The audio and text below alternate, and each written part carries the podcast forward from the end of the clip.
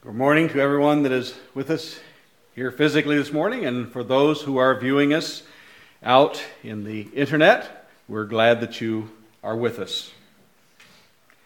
I got to hand it to Tim. That was so clever the way that he worked that first song in this morning. How many of you caught that?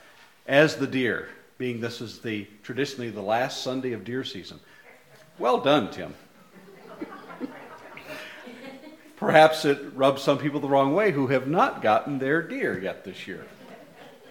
But Tim and I hunt from the same spot every year from the front seat of our car or in the warmth of our own living room.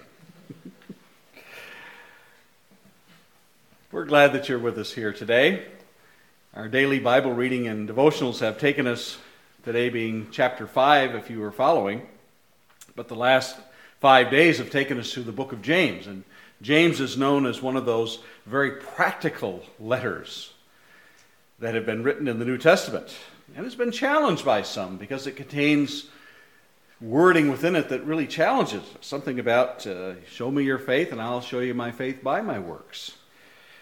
And so it has been a challenge for many. When I think of, of what is talked about in our last verse, and really the verse 27 of chapter 1 is really the, the focus of the lesson this morning, where it says, Religion that is pure and undefiled before God the Father is this to visit orphans and widows in their affliction, and to keep oneself unstained from the world. So we're talking a little bit in the beginning about religion. When I think of religion, I pull this out, and this is our good china from our house. When I was a young boy growing up, we would watch a program on television called The Ed Sullivan Show. It used to be called The Talk of the Town. Ed Sullivan would have all manner of acts that were on there. But one of my favorite acts was the one where they spin the plates. Do you remember that? Anybody ever seen those acts where they spin plates? The world record is keeping 108 plates spinning at the same time. I would love to have known how they'd done it, you know, just to keep that plate up there. This really is our good china, by the way. Inherited from my grandmother. I'm really not going to spin it, but when I think of, of trying to keep all of those plates spinning at the same time, that's what I picture as, as trying to justify myself by religion. You know, that little check box that says, first day of the week, I prayed this morning, so that, that goes in that check box. And well, I came to church, and that's another check in the checkbox. And then I just keep spinning those plates one more at a time. I sang today. I said hello to people. I was nice to people. I didn't hit anybody with my car. That's a check, you know. If you see the way I drive, you understand that. But keeping those plates spinning is like, in a sense, and it's not really entertaining to God, but it's like we, we sense, well, that will be entertaining to God. That will justify me in front of God. Those sp- spinning plates. The more I can spin, the better off I will be. But James gives us an idea here. And this, this verse isn't really lifted out and only pertaining to just that, but really the entire letter that James writes, five chapters, all really relate back to this. He begins by talking about count it all joy when we suffer. And he talks about the life that we live. And the verses that I had uh, Taylor read, when it talks about being quick to hear, slow to speak, slow to anger, then it comes down to being doers of the word and really reflects back on what pure religion is. Well, pure religion, religion doesn't save us. But as James talks of this, we'll divide this up into three different aspects as we, as we look at this. Pure religion is this before God. And I think of what pure is, and I may date myself by saying that there was a commercial that was on television for years and years. And who can name the, the name of the soap that was 99 and 44 one hundredths pure?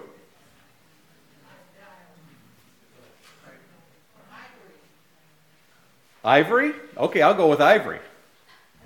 Not Irish Spring, apparently. Yes. But it, it boasted that it was 99 and 44 one hundredths, pure. That's not 100%, but it's as close as pure that soap apparently could get. But pure religion. And, and I think of, of religion, and that very few times that the word religion or religious is used in the context of the New Testament. And the other one that comes to mind is when Paul is in Athens. And as he walks around Athens, his, stir, his spirit is stirred within him as he walks around and sees. And Athens was known as a place that had as many, if not more, idols than there were people. And Paul says, I see that you're very religious. Some of your versions may say superstitious, but it's really the, the same root. I see that you're very religious. Well, in knowing what we know about the God of Abraham, Isaac, and Jacob, we would say, you know, they might be religious, but they're not right in the sight of God.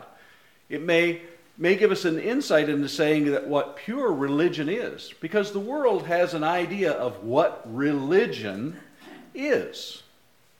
And religion is a way of pleasing God or pleasing that Almighty. But James gives us some insight. And there are other verses that, verses that give us insight. Because to many who want to practice religion, what Paul says is really true. They really are practicing something to a God that is unknown to them, to the unknown God. In Matthew chapter 7 and verse 21, in Jesus' Sermon on the Mount, he says some very striking words. Verse 21, as we begin there, says, Not everyone who says to me, Lord, Lord, and really, not everybody who thinks they have religion is how I you might paraphrase it very loosely. It says, But not everyone who says to me, Lord, Lord, will enter the kingdom of heaven, but the one who does the will of my Father who is in heaven. Notice when he says does the will.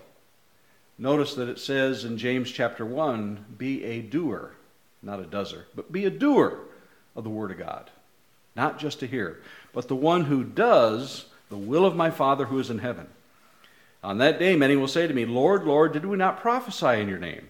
and cast out demons in your name, and do many mighty works in your name. Then he will declare to them, I never knew you. Depart from me, you workers of lawlessness.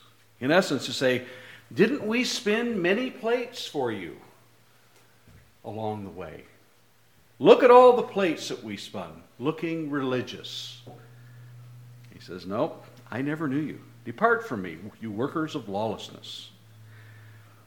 Another intriguing passage in the New Testament is Colossians chapter 2, if you'd like to be turning there. Colossians chapter 2. Paul deals with the churches at Colossae and issues that they had. In some ways, they were tempted by the Judaizers who were trying to draw them back into Judaism, to be Jews, to following the law and circumcision, everything that went with it. Beginning in verse 20 of Colossians chapter 2, I'll be reading from the English Standard Version in these verses today. He says, If with Christ you died to the elemental spirits of the world, why, as if you were still alive in the world, do you submit to regulations? Do not handle, do not taste, do not touch, referring to things that all perish as they are used, according to human precepts and teachings. These have indeed an appearance of wisdom and promoting self made religion, will worship, as it's called in the American Standard, the King James, and the Revised Version, will worship, and asceticism and severity of the body, but they are of no value in stopping the indulgence of the flesh. Self made religion, will worship. When it talks about asceticism and severity of the body, another way of spinning a plate is saying, well, if I, much in the same way that the Sadducees and Pharisees the, the rulers of the day would say that I'm going to fast. I fast. Remember what the man who prayed to God says? I fast three times a week. And I'm glad I'm not like that tax collector, that sinner over there. He says, but I fast. Things that are severe, asceticism, sort of punishing the body. And some people have thought that, that that's the way that we please God by punishing our body through fasting. Or some people have actually uh, cut themselves and hurt themselves to say, to say that they are buffeting their body, punishing their body to keep it in line. But here Paul says that that these are, they're of no value in stopping the indulgence of the flesh. They're human precepts and teachings, and they have an appearance of wisdom. They look like they're really bringing that person because we think, look at how much that person fasts, or, or look at this. Have you ever seen someone that drags the cross around? I, sometimes I get a chuckle, and I don't mean to disrespect them, but sometimes when we would walk the Mackinac Bridge, it was popular at one time for people to, to have this big cross and they would drag it as if they were bearing their cross. In fact, they had a wheel on the back to make it much easier for them. Sort of goes against what I guess. But it has an appearance of wisdom. Has an appearance. All those plates they keep spinning in that has an appearance that they're really getting something done. But Paul says they're of no value in stopping indulgence to the flesh. Self made religion, things that man makes up that says God will really be pleased with this. If I could just do more stuff for him that appears to have this. But I think of the religion, quote unquote, that God desired of his people. And we've just finished studying the book of Hebrews. Hebrews chapter 8 and verse 10. The writer of the book of Hebrews goes back and, and tells about this new covenant that God says he's going to establish after this. And that new covenant is Christ. But he says, For this is the covenant that I will make with the house of Israel after those days, saith the Lord. I will put my laws into their mind, and on their heart also I write them. And I will be to them a God, and they shall be my people. In the simplicity and purity of what God was looking for, there it is. That He will be our God, and we will be His people. It says, and I'm going to write it on their hearts. On their heart, I write to them. I will put my laws into their mind. Sometimes I look at if there is one thing that is our goal in life, I sometimes pin it to Romans chapter 8 and verse 29.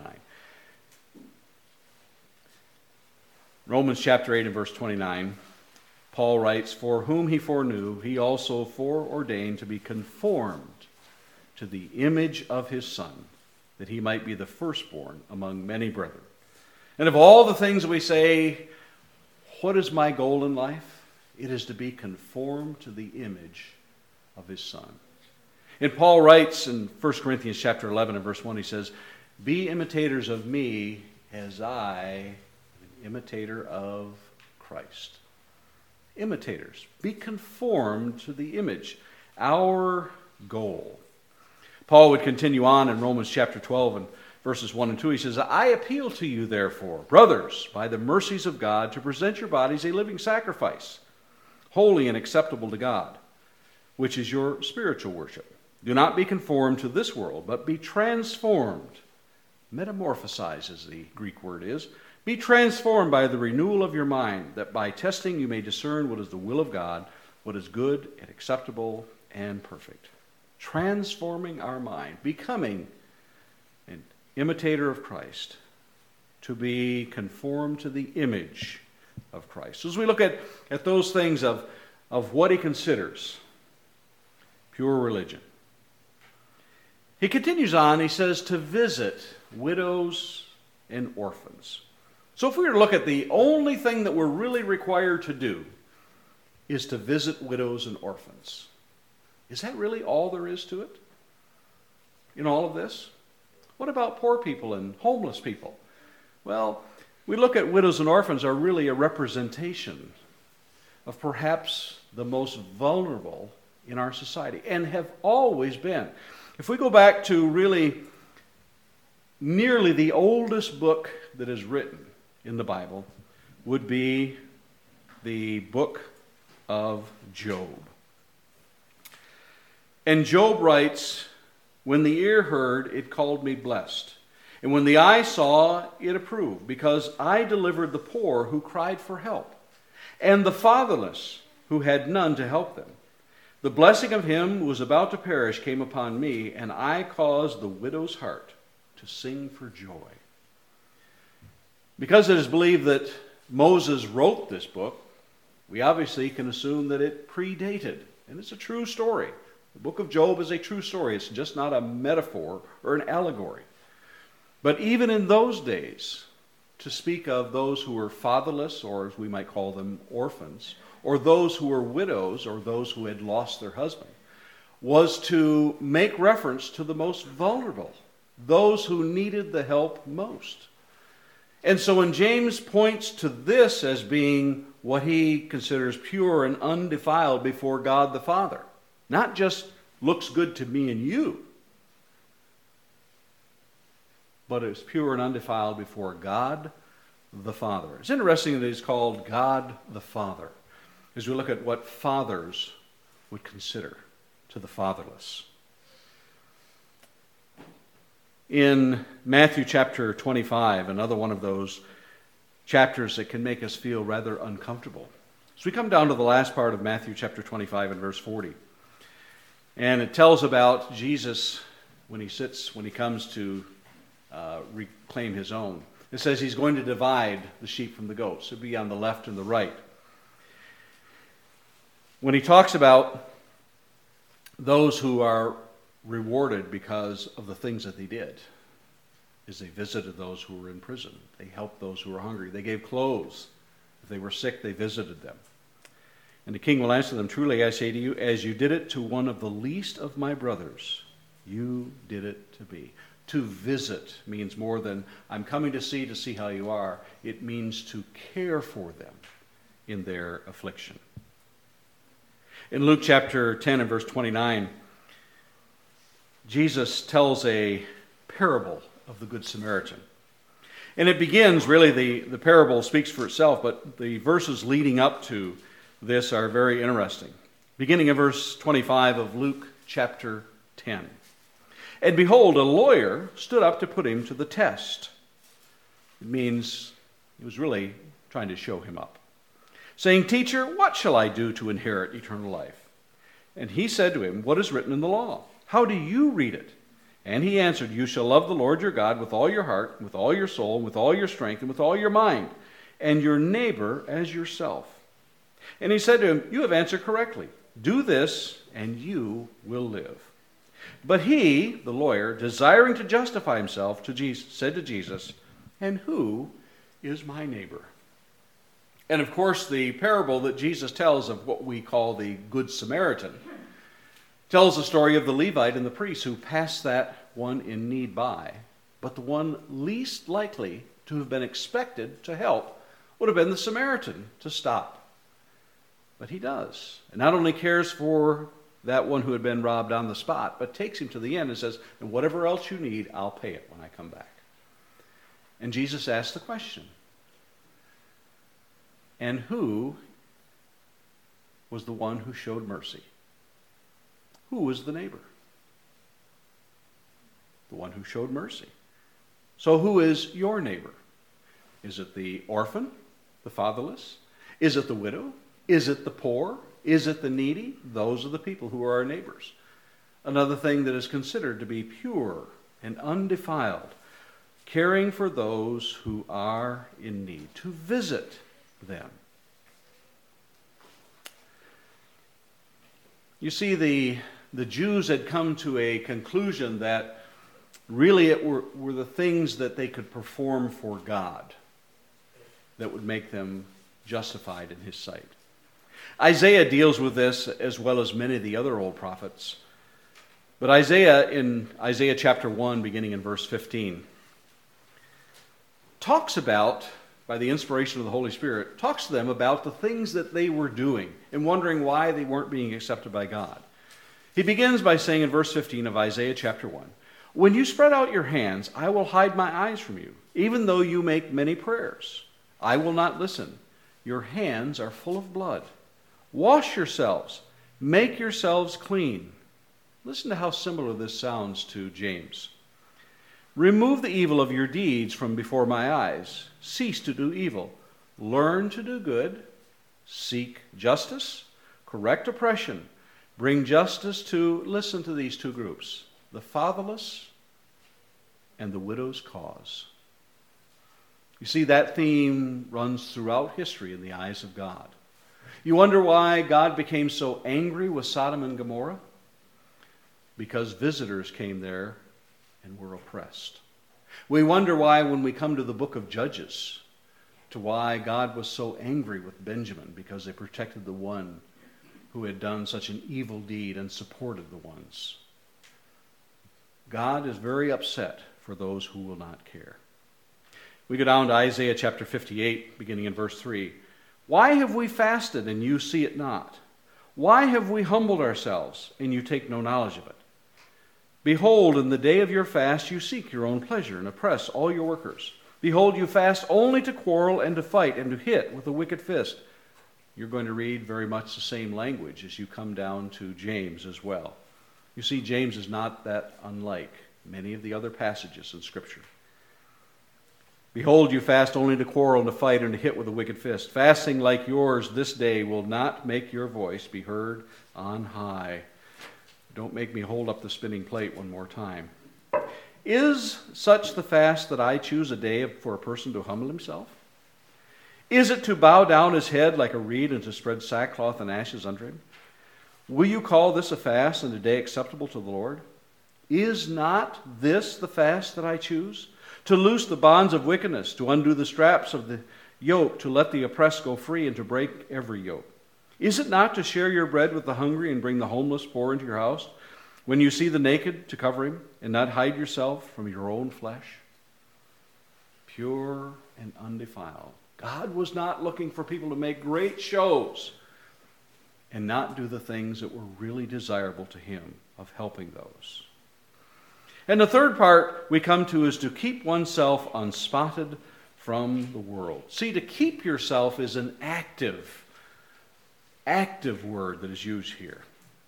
To reo oh, means to watch or keep our eyes upon. We see this word several times in the New Testament. To keep, to watch, to watch over.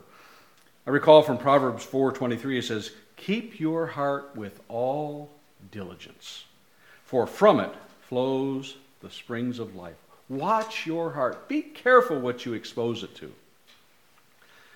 It is interesting in Acts chapter 2 that Peter is giving the sermon on the on day of Pentecost. And after the people have, uh, he tells them what they knew need to be need to do in Acts 2:38.